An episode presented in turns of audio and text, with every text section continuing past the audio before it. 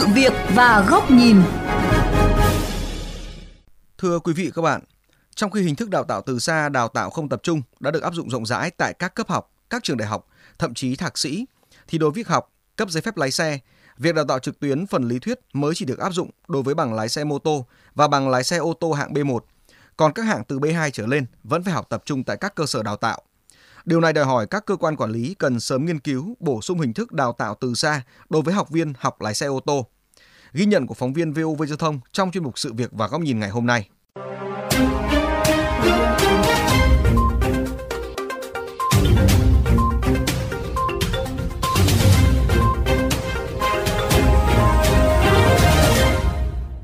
Thưa quý vị, vừa phải cân đối thời gian làm việc ở cơ quan, đồng thời vẫn phải thu xếp để học lý thuyết tập trung để thi bằng lái xe ô tô hạng B2, khiến anh Đỗ Hoàng Thắng ở Nghĩa Tân, Cầu Giấy, Hà Nội nhiều phen hụt hơi. Chúng ta cũng nên áp dụng những công nghệ tiên tiến vào trong lĩnh vực giảng dạy và rất nhiều cơ sở giáo dục nghề nghiệp cũng áp dụng hình thức học online trực tuyến. Thì mong muốn là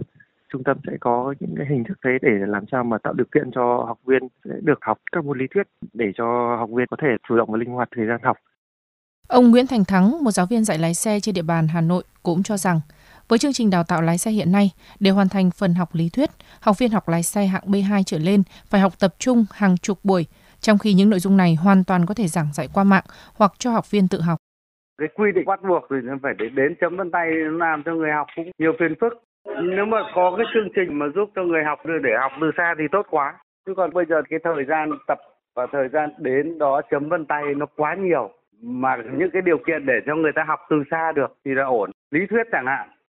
ở góc độ trung tâm đào tạo lái xe cũng như từ thực tế công tác đào tạo của đơn vị bà Nguyễn Thanh phó giám đốc trường trung cấp nghề công trình 1 Hà Nội cho rằng rất nhiều trường hợp học viên phải thu xếp thời gian để đi học lý thuyết ngoài giờ để đảm bảo nội dung của chương trình.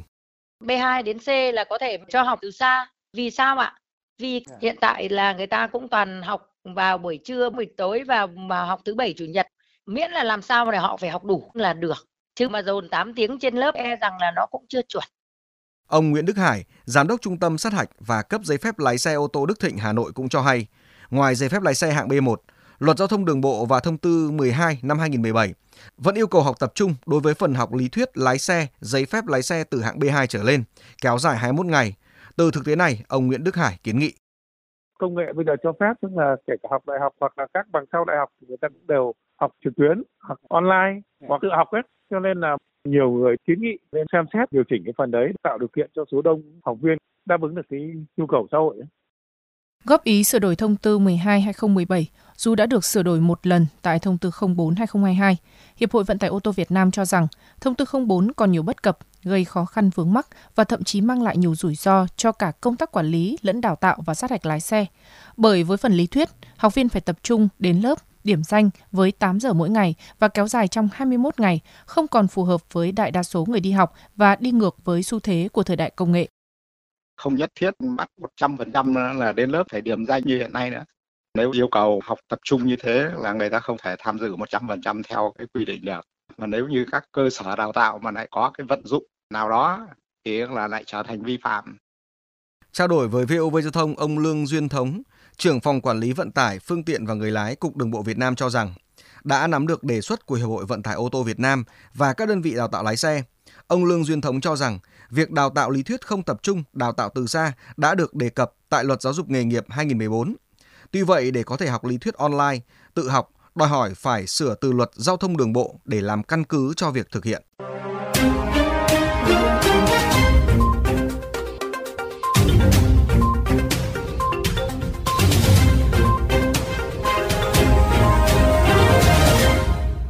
Thưa quý vị, mặc dù luật giáo dục nghề nghiệp đã đề cập việc đào tạo lý thuyết bằng hình thức đào tạo từ xa, song vẫn vướng luật giao thông đường bộ. Bởi vậy, bên cạnh việc đồng bộ hệ thống luật pháp để tạo hành lang pháp lý và có sự chuẩn bị cần thiết về con người, về trang thiết bị, và quan trọng hơn là về tâm thế của chính những người quản lý công tác đào tạo lái xe, từ đó tạo bước chuyển biến mạnh mẽ từ công tác quản lý đến việc thực thi. Mời quý vị và các bạn cùng đến với góc nhìn này của VOV Giao thông qua bài bình luận với nhan đề Hối để làm gì?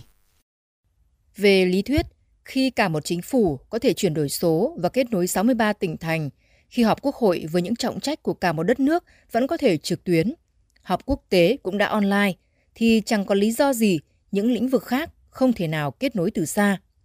Nhưng thực tiễn luôn có những lý do riêng của nó để bảo vệ cho sự dịch chuyển chậm hơn so với thay đổi ở tầng trên. COVID-19 với sự trở đi trở lại của bốn làn sóng điêu đứng, tưởng đã xô đổ những quan niệm cũ, những e rè cũ về việc ứng dụng công nghệ nhằm thay đổi căn bản, cách học hành, cách làm việc của số đông. Nhưng khi Covid tạm lắng, những kỳ vọng trước đó về việc duy trì một phần hình thức online song song với trực tiếp cũng nhanh chóng rơi vào quên lãng. Những mong chờ về hoàn thiện hạ tầng để khắc phục sự tắc bụp, chập chờn trong kết nối, dườm ra trong cách tổ chức của những cuộc làm việc online cũng ít được đoái hoài. Người ta phấn khởi nghĩ rằng cứ trực tiếp đi, khi nào Covid trở lại hãng hay. Mọi sự cứ thế trôi tuột đi kể từ khi cuộc sống được cho là bình thường trở lại. Ngoại trừ một số cơ quan đơn vị đặt hiệu quả lên hàng đầu và thực sự muốn tìm mọi cách để tối ưu hóa, còn lại số đông vẫn coi online là cái gì đó tạm bợ, bất quá mới phải dùng và không định cải thiện để nó phục vụ đắc lực hơn như nó hoàn toàn có thể. Nếu như khối cơ quan công sở và các trường phổ thông mà còn quan niệm và ứng xử về làm việc từ xa, học hành từ xa theo cách đó, thì chuyện online với dạy lái xe chắc hẳn còn xa vời. Sự ràng buộc của quy định là một phần. Thông tư số 38 năm 2019 vẫn đang quy định cụ thể số giờ học lý thuyết cố định trong chương trình đào tạo lái xe và yêu cầu học viên phải xác nhận trực tiếp bằng chấm vân tay. Sự cần thiết của việc tương tác khi học lý thuyết lái xe cũng là một lý do. Bởi lý thuyết lái xe không phải là thứ học thuộc lòng, mà học viên chỉ có thể nhớ được, nắm vững được và áp dụng tự giác trên cơ sở hiểu lý do của các quy định. Nhưng cái khó hơn nữa là điều kiện là khả năng của các trung tâm cũng như của người dạy và người học. Chưa bàn đến chuyện đầu tư trang thiết bị, phần mềm để phục vụ dạy và học online trong điều kiện các trung tâm vốn đang khó khăn đủ đường vì phải trang bị cabin học lái hoặc hớt hải lo làm thủ tục đổi tên. Vấn đề nằm ở sự sẵn sàng của con người. Việc sử dụng các công cụ online để giảng dạy còn khó với các giáo viên ở các trường phổ thông thì với giáo viên trường nghề, nhất là nghề đặc thù gắn chặt với thực tế như lái xe lại càng khó. Chưa có các bài giảng trực tuyến được thiết kế với sự hỗ trợ của công nghệ mô phỏng trực quan, việc bê nguyên giáo án truyền thống lên mạng chỉ là một cách lãng phí thời gian. Đặc thù của người học lái xe cũng rất khác. Vừa học vừa làm, khả năng dành sự tập trung hoặc tiếp thu kiến thức qua phương thức trực tuyến với học viên rất khó. Nhìn vào cách mà rất nhiều cán bộ nhân viên văn phòng tham gia cuộc họp hay tiết học trực tuyến sẽ thấy điều này. Vì thế, dù triển vọng là hoàn toàn có thể, nhưng đề cập chuyện tổ chức dạy học online lý thuyết lái xe vào thời điểm này trong điều kiện này e rằng còn quá xa xôi và hơi ngược logic. Covid đã tạo ra các tình huống bắt buộc để chúng ta phải thay đổi mau hơn và mạnh hơn so với tốc độ tiến hóa tự nhiên trong cách làm việc, học hành. Nhưng tiếc rằng những cơ hội đó chưa được tận dụng triệt để.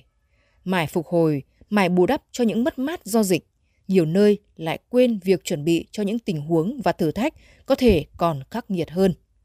Đương nhiên, muốn tạo nên một cuộc cách mạng trong phương thức làm việc theo hướng ứng dụng công nghệ kết nối từ xa, bao giờ cũng phải bắt đầu từ những đầu tàu năng động. Khi đầu tàu còn y ạch hoặc đùng đỉnh, thì các toa hối để làm gì?